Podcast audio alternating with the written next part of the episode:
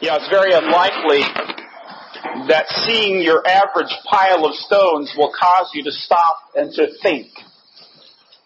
In fact, most of the time when you drive past a pile of stones on the freeway, perhaps it catches your attention for a moment in the periphery of your vision, and yet as you drive down the road, it fades away and trails off the thoughts of other things about life. Sometimes a pile of stones will capture your attention and cause you to think. I remember one such experience. It was when I was driving through New York City, and I was driving past the place where the former World Trade Center stood. And I remember looking at the enormous piles of stone that were still there after the remains of 9/11. And I remember instantly as I saw that pile of stones, I began to reflect and to think. In fact, upon seeing the enormity of the site and the massive piles of stone, the very first thing that I remembered is where I was standing on September 11th. I remember standing in front of the television set, and I remember looking at this plane flying through the air, the plane that was headed for the second tower. All I knew is that there was reports of America under attack, and as I was watching the television set, I stood in utter disbelief. It was almost as if it was surreal, watching this plane navigate its way through the scrapers of New York City. Seeing that pile of stones reminded me of people jumping out of the floors of the Trade Center building to their death. Seeing the pile of stones reminded me of the 9/11 tapes, the 9/11 tapes that were played, recording messages of loved ones calling their friends and family, telling them they were to perish in the flame and saying goodbye. All of those memories and many more rushed into my perception immediately as I saw those piles of stone. I began to reflect and to think. They spoke without speaking. And as we come to chapter 7 here, we see another pile of stones that speaks without speaking, really. Here in the valley of Achor, God set up a massive pile of stones that would be a perpetual memorial of His wrath. And you remember that this is not the first pile of stones in the book of Joshua that speaks. If you go back to chapter 4, you have another very large pile of stones which were set up as a memorial to divine grace. You remember that as God led the people of Israel across the Jordan on dry land, He told them to pick up stones and to bring them across to the other side of the Jordan and to set them up as a perpetual memorial for all the generations of Israel, that when their sons and daughters walked by those stones, the people of Israel would tell the story of the grace of their God who led them into the possession of the promised land. But this pile of stones here at the end of Joshua chapter 7, it doesn't speak about grace. And not yet, anyway. And this pile of stones in the valley of Achor speaks about God, to be sure. And it speaks about the wrath of God. For the second week in a row, as we're examining the book of Joshua, you'll notice that the message from the chapter is about wrath. In chapter 6, we said that the storming and the crumbling and the defeat at Jericho was about an exclamation point in history, in time and in space, of the wrath of God. It was a symbol of God's wrath upon those who refused to repent. We tied that to the presence of the divine warrior. We demonstrated from the totality of the scriptures, particularly Revelation chapter 19:11, when Jesus Christ comes back in judgment. It will be a day in which all of the nations will mourn and weep, and they will suffer the consequences due to their sin. Joshua chapter 6 was about wrath, and now Joshua chapter 7 again is about wrath, the wrath of God, but this time not the wrath of God against the sins of an unbelieving world. This time, the wrath of God towards covenant-breaking people. Notice here the evidence of God's wrath, first of all. We see the evidence of God's wrath in verse 2. And the way this episode is structured is quite interesting because In verse 1, you get a snapshot of the problem. But it's interesting, as you look at the rest of the chapter, at least up until the middle of the chapter, Joshua and God's people don't have the information that you are given in verse 1. So really what you need to do is put yourself into the shoes of God's people in verse 2. And Israel is headed out to battle against Ai. It's the next town that they have to take. And Israel sends out some spies from Jericho, we're told, and just in the way that's described there, there's a note of triumphalism, isn't there? Because without firing a shot, basically, Israel destroyed its enemies in Jericho. And you can only imagine the kind of confidence that that victory built among the people of God when they merely shouted and the walls of Jericho came tumbling down. And it would appear that they took all of Jericho without any loss of life among Israelite soldiers. And so they're headed off to Ai. These spies are already confident and believing in the power of the Lord to help them conquer their enemies. And so they go spy out the land of Ai and the city of Ai, and then the spies come back and they report that it's a small town and it's not very imposing, and all that will be needed is about 2,000 or 3,000 soldiers to defeat this city.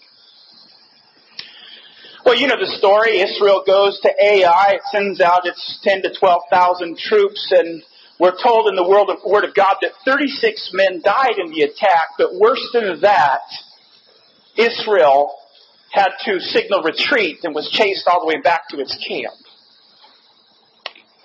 And the response of Joshua here is really fascinating because where do you find Joshua in verse 6, but bowed down before the ark, his face in the ground, his clothes torn and dust on his head? And he is complaining before the Lord. And this complaint that is recorded here in the Word of God sounds so familiar to other complaints in the Scriptures when Israel complains to God. Notice what Joshua says here. Alas, O Lord, why did you ever bring this people over the Jordan only to deliver them into the hands of the Amorites to destroy us? You see, Joshua is complaining, and Joshua is complaining because he believed that God had promised that he would go with his people Israel. You go back to chapter 1, and God had come to Joshua, and he'd sent him on this mission. He said, take this people up, go over the Jordan, and conquer your enemies, and I will be with you wherever you go. And Joshua responded in obedience.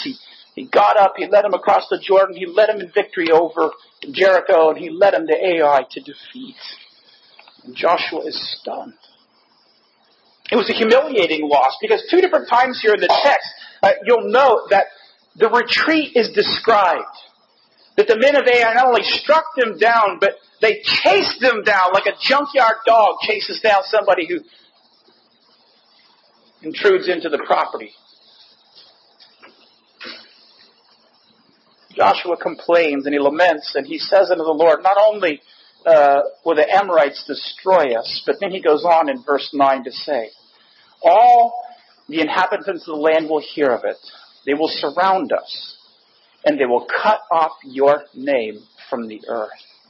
Now, Joshua saw in this one defeat the glimmer of hope that the rest of the nation, the rest of the surrounding cities of Canaanites would have. And he said, they're all going to band together, and they're all going to strike us with the sword, and they're going to stomp us out, and they're going to cut off the name of the Lord from all the earth. And the fact that Joshua is so committed to this view, he believes that this spells doom for Israel so much that he ends his prayer by saying to God, what will you do for your name?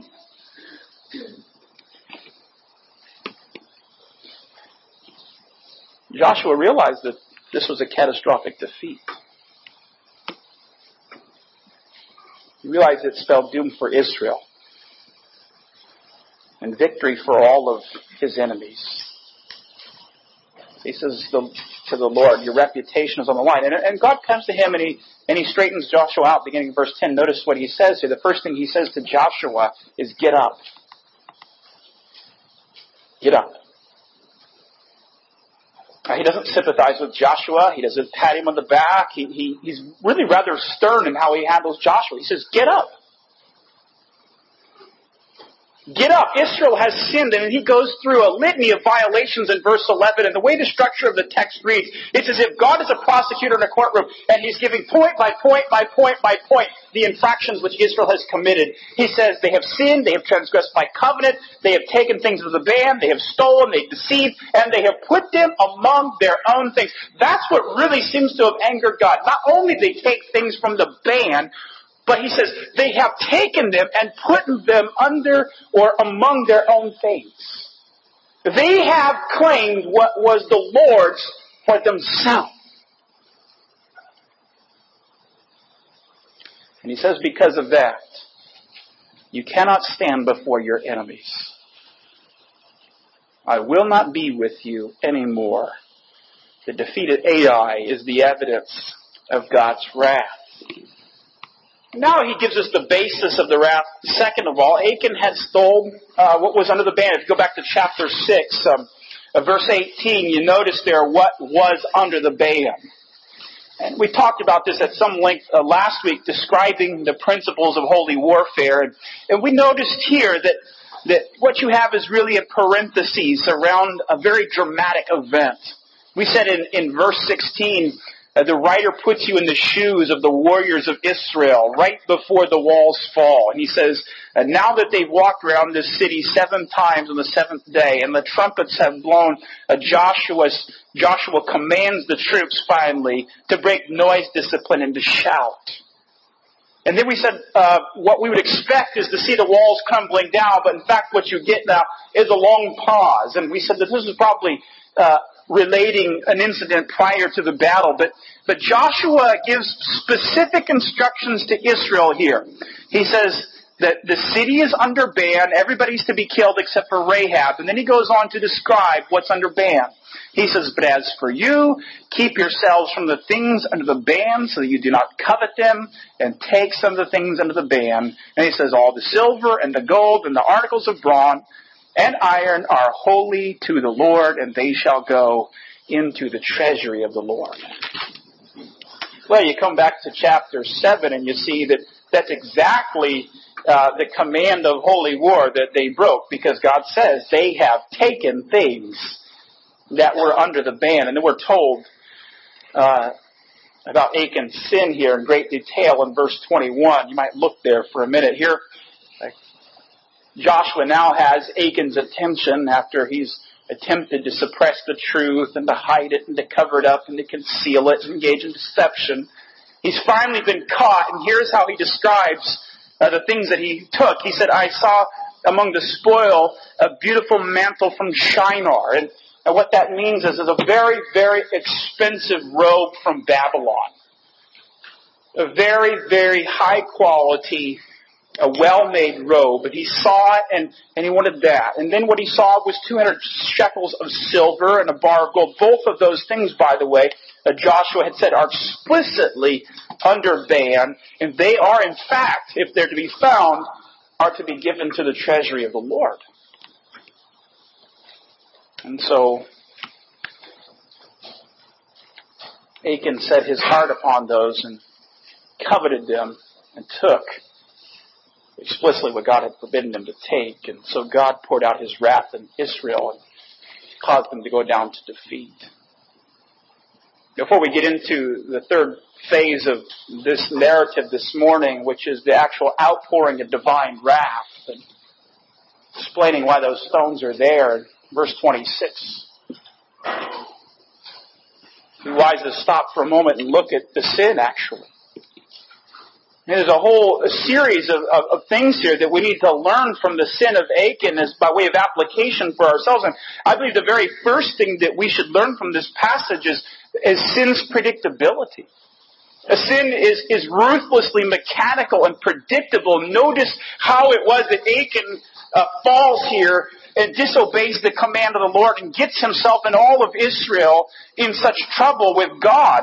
He says, reporting on his activity, first of all, I saw, and it seems as if what Achan did was in that moment when he discovered this treasure, this jackpot, it's as if his eyes became fixed upon these items. It wasn't simply that they were in the periphery. It wasn't simply that that he took note of their presence there. He fixed his eyes upon things that he knew were sinful. And then second of all, we're told in the Word of God that he coveted them. He coveted them. In other words, his heart was given to them. And then thirdly, he took. And you know, that process of sin, that very mechanical process of sin, is exactly how the Word of God tells us in the New Testament, the book of James. That's how sin always happens. James says in chapter 1, verses 14 and 15, he says, each one is tempted when he is carried away, when he's enticed by his own lust. And then when lust has conceived, it gives birth to sin. And when sin is accomplished, it brings forth death. James says, this is how sin always occurs. Very fascinating how it unfolds in the context of James 2, because there is, prior to this verse, a statement that God does not tempt any man to sin. In other words, there was somebody who James was addressing, who was a perfectly orthodox believer in some ways, who believed that God was sovereign over all events, and basically that believer was saying that the reason why they sinned is because God in his sovereignty set up obstacles and temptations and led them into sin. And James says that's not at all how sin works. He says, here's how sin works. We are tempted when we are carried away and enticed by lust. And this is exactly what happened to Achan. He was enticed not because of God's command. He was enticed not because God's sovereignty over the situation put him right before those obstacles and those articles of gold and silver and clothing. He was enticed because he coveted what God said was not his. That's where sin always begins, with lust, our setting our heart on things that God said no to. And notice how powerful lust is. He says it carries. You better be careful about allowing lust and covetousness to have a foothold in your heart, because as soon as it does, James says, it conceives and it gives birth to sin. You know, had Achan merely stopped, paused, saw, and coveted, and walked away, Israel would have won that day at Ai.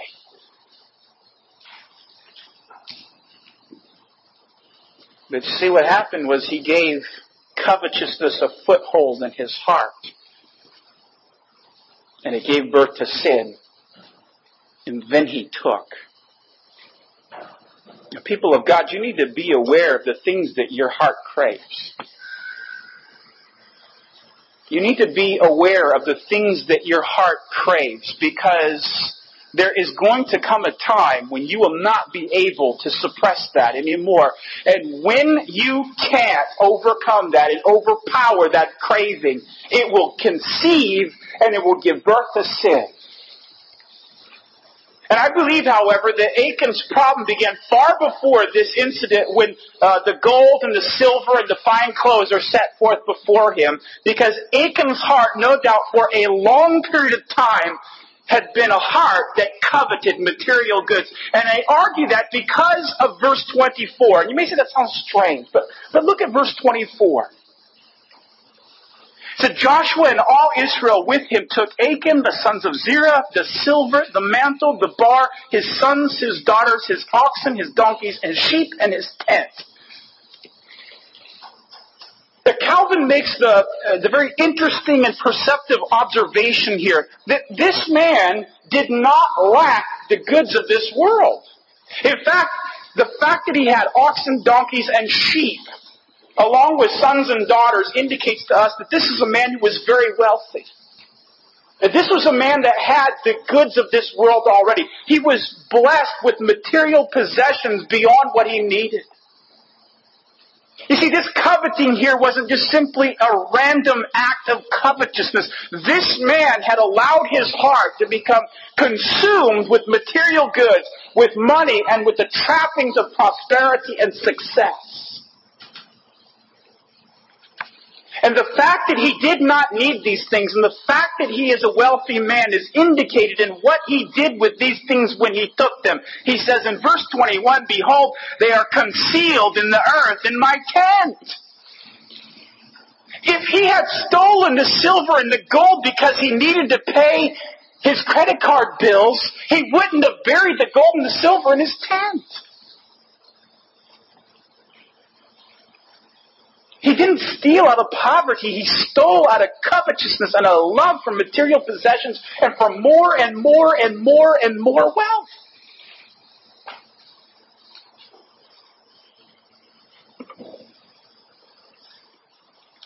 And not only did he bury them, signaling he didn't need them,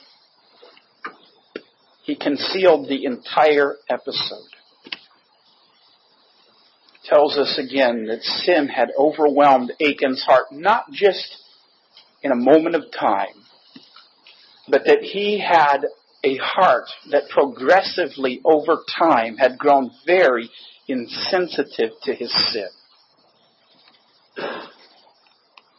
You think about that. When he is standing before those items, he knows, he's just heard Joshua say, when you see it, don't covet and don't take.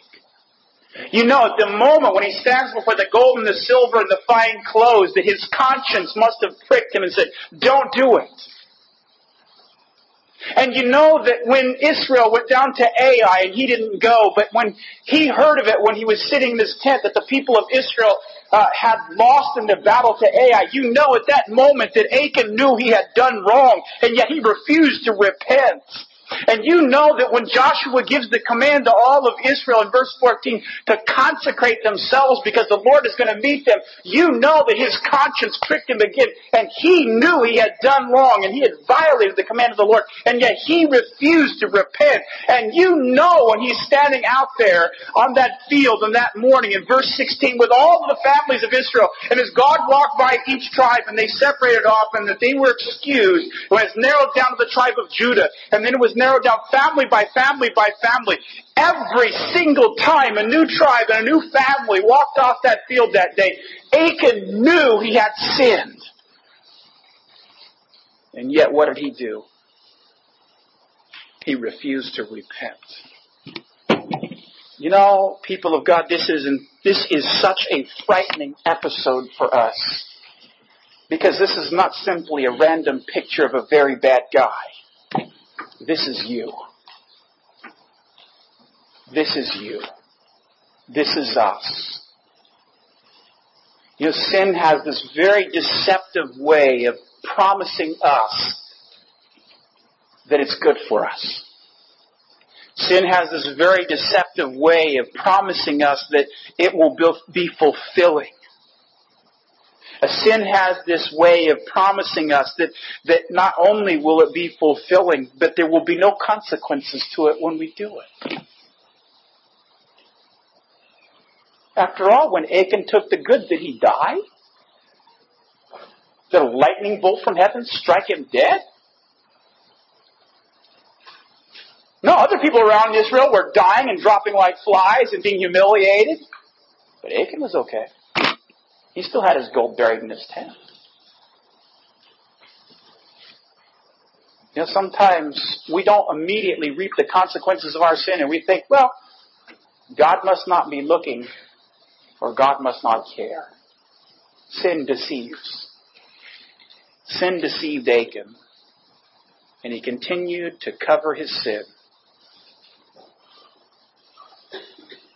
I don't know what sin you're covering this morning, but I would warn you this morning to be very wary of the sin that you bury.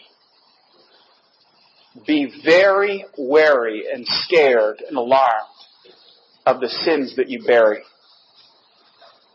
Be very afraid of those sins that you have in secret that nobody else knows about. Be very aware of the sin that you bury and you guard and you keep secret to yourself and periodically you return to and think about and cherish and get energized by. Yeah, the picture here of Achan is rather pathetic because this man stole these goods. He knew that he had violated the command of the Lord. He dropped them on the surface of his tent. And you can only imagine what this guy did in the middle of the night when everybody else was sleeping in his tent. As he lit his candle and he walked to the place in the tent where he had buried his goods. And he uncovered the goods and the silver and the clothing. And he lifted them up and he set them out across the floor. And he looked at the gold and the silver that glistened in the light. And he worshipped these material possessions, and he found in them something that made him feel alive. Those things made him feel like God. Those secret sins that he had made him feel alive and powerful and meaningful. And then he wrapped them up, covered them over, and walked out of his tent and blessed the Lord with his mouth. I want to warn you this morning. You better be careful of the sins that you're hiding in your heart.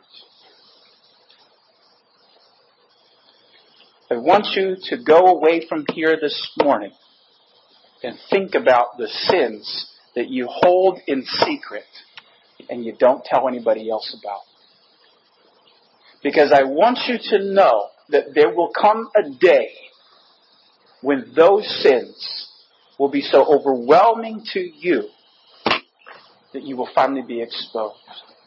You see, those things that we cherish in secret, those sins that we guard, those sins that we cover up, and those sins that we keep going back to when we think nobody else is looking, become like a raw nerve, and Satan will continually return to those and rub them raw till finally, at one point, we will be exposed for the hypocrites that we are.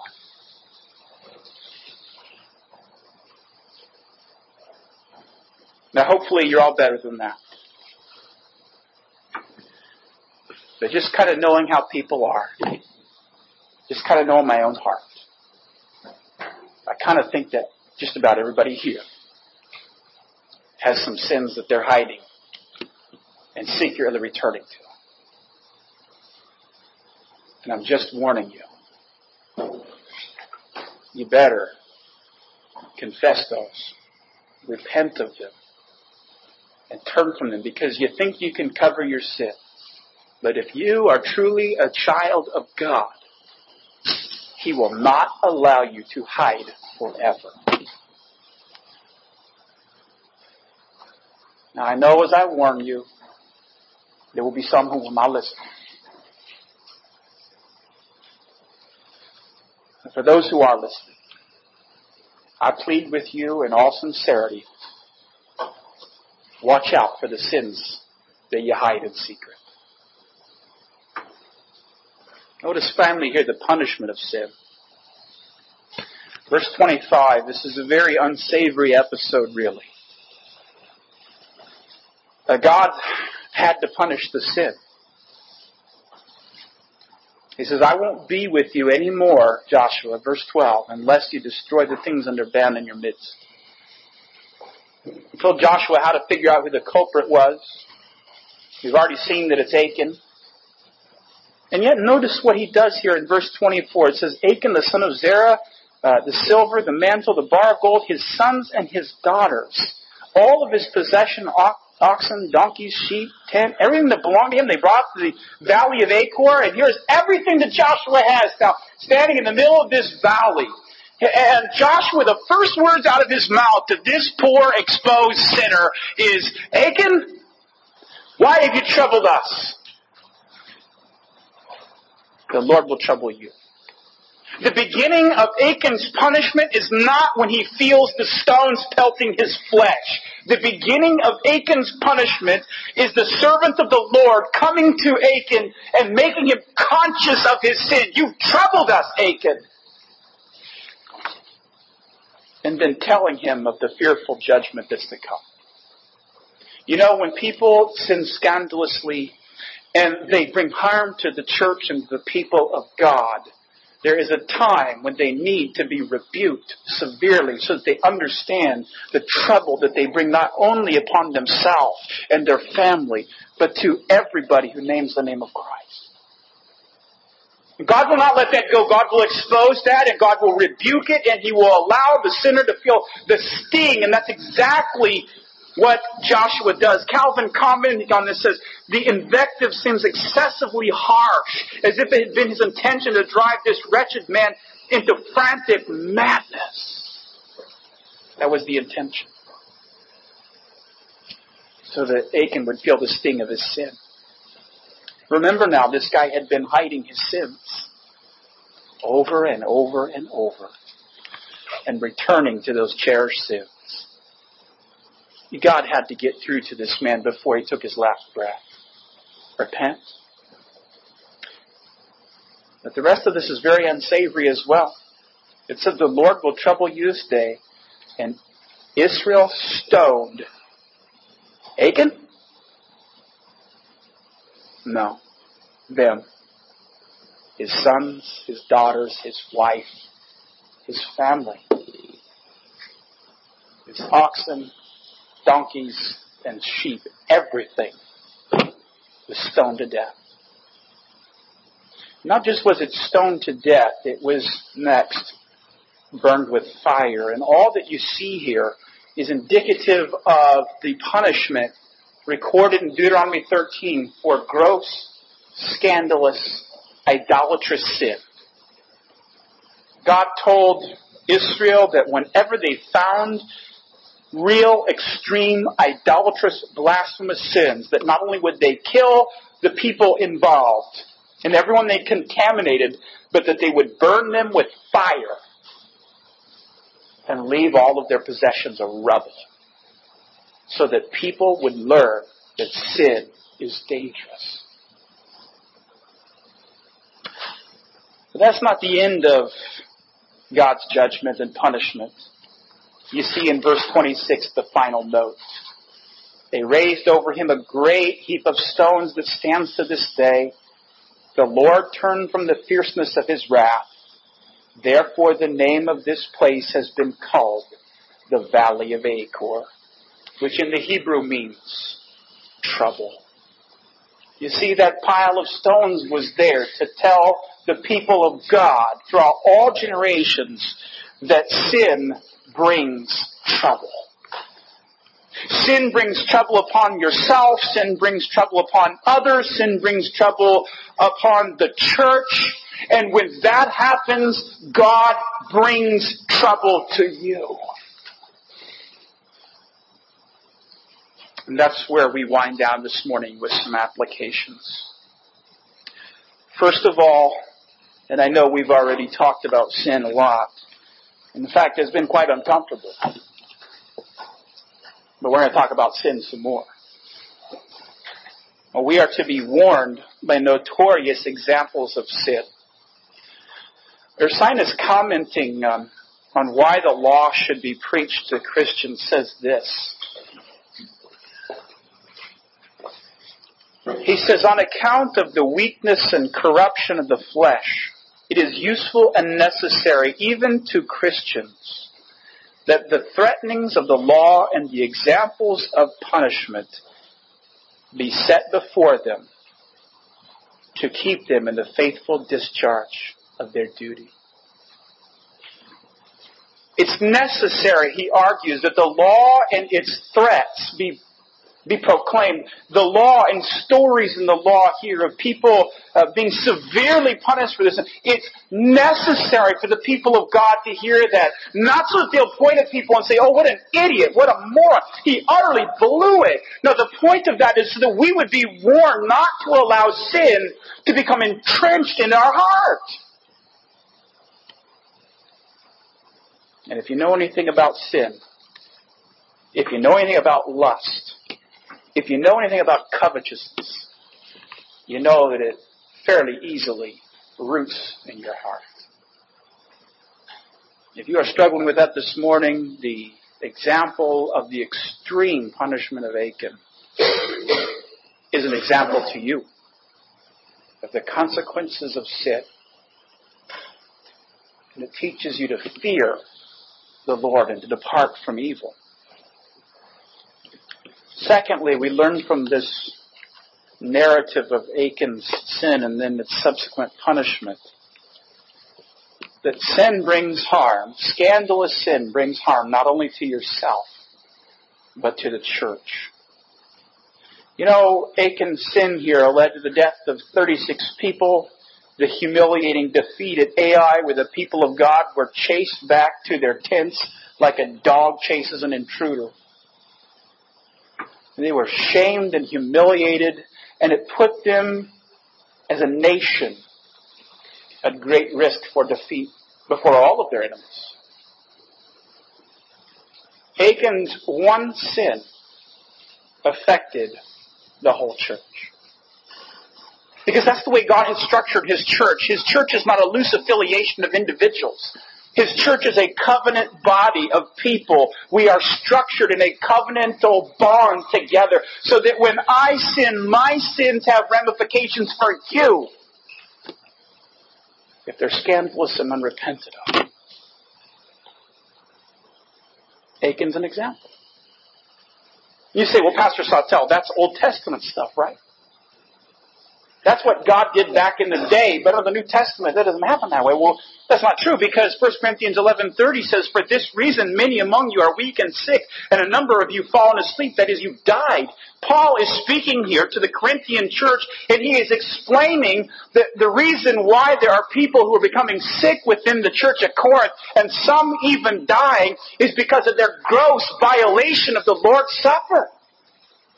Because of their violating it by involving themselves in pagan, idolatrous worship, their sins were affecting the whole body of Christ.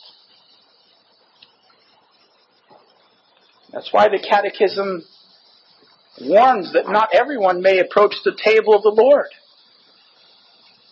It says the table must be guarded. Because when unrepentant sinners partake of the table, they not only profane the sacrament, they provoke the wrath of God against the whole congregation. Aren't you glad we fenced the table here? Aren't you glad we fenced the table? Because the scandalous, unrepented of sins of other people bring the wrath of God down upon the rest of the congregation. You know, this has been a very uncomfortable message. It was very uncomfortable to think about it all week, too. I'm a sinner. I understand how sin works and affects the heart and leads to blindness and deception, greater hardness. It's a tough message, but we need them sometimes to shake us out of our laziness and our spiritual blindness and our misplaced affections. Something that I found in this passage made me really thankful. It was about Friday afternoon when I decided to do a little phrase search on Valley of Achor. And you know what I found out? Was that there is one other place in Scripture where the Valley of Achor is used again. And that's Hosea chapter 2, verse 15. It's fascinating how it comes into the context because you come to verse 14 of this prophecy and you find the word therefore. And you naturally believe when you come across the word therefore that based upon the series of things that came before it, a conclusion is now to follow, which is consistent with what just came before. And what comes before verse 14? What comes before that word therefore is threats from the Lord. I will strip her, that is Israel. I will strip her naked and expose her. I will have no compassion on her children. I will take back my grain at harvest time. I will destroy her vines. I will punish her for the days of her Baals. And then verse 14 says, therefore, and what are you expecting in verse 14? But the hammer of divine justice to swing with fury and to crush Israel. But that's not what happened. Verse 14 goes on to say, behold, I will allure her, that is Israel. I will bring her into the wilderness, and I will speak kindly to her. And I will give her vineyards from there, and I will give her the valley of Achor as a door of hope. God in His grace takes this valley of Achor, this place of judgment, this place of a rather distasteful episode of pouring out His wrath upon Achan and his family, this place of just symbol of divine judgment, that pile of stones which speaks to the fury of God's wrath against His covenant people when they refuse to repent of their scandalous sin, that place which terrifies us all morning long here as we've been studying Joshua 7. And now God says, to rebellious, impenitent Israel, I will give to you the valley of Achor as an open door. In other words, what God is saying is He's going to come down to Israel in the midst of their sins, and in His grace, He's going to open up a door of repentance for them. He's going to reverse sin's consequences.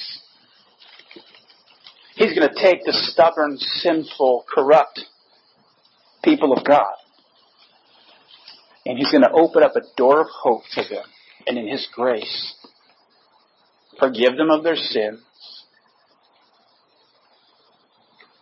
to establish them in the covenant, and grant them a renewed relationship. By His grace, God does that. If sin is bothering you this morning, one of two options will occur. One, you'll pretend that your sin is really not that bad and say that Pastor Sautel just woke up today, decided to terrorize us all, and I'm going to ignore it. Or, you have another option. You can repent. And you can take this promise of God that He transforms the valley of Achor, which was a symbol of divine wrath and judgment, into a meeting place where God in His grace picks you up and brushes you off and washes away your sins and receives you back to Himself through Jesus. See, that valley of Achor has two sides to that rock pile. One side is law, and now, by God's grace, the other's gospel. If you're caught up in sin this morning, the promise of God's word here through the prophet Hosea about the valley of Achor is that God will forgive you if you repent. You don't have to hide your sin anymore. You know, I don't believe that every pile of stones is full of significance. They don't always have to be paused at and evaluated and reflected upon. But what they might do is remind you of this pile of stones. There is a pile of stones in the valley of Achor that does have significance. It does have significance to this day, because to this day, that pile of stones in the valley of Achor tells you that if you don't repent of your sin, and you are claiming to be a child of God, the judgment awaits you.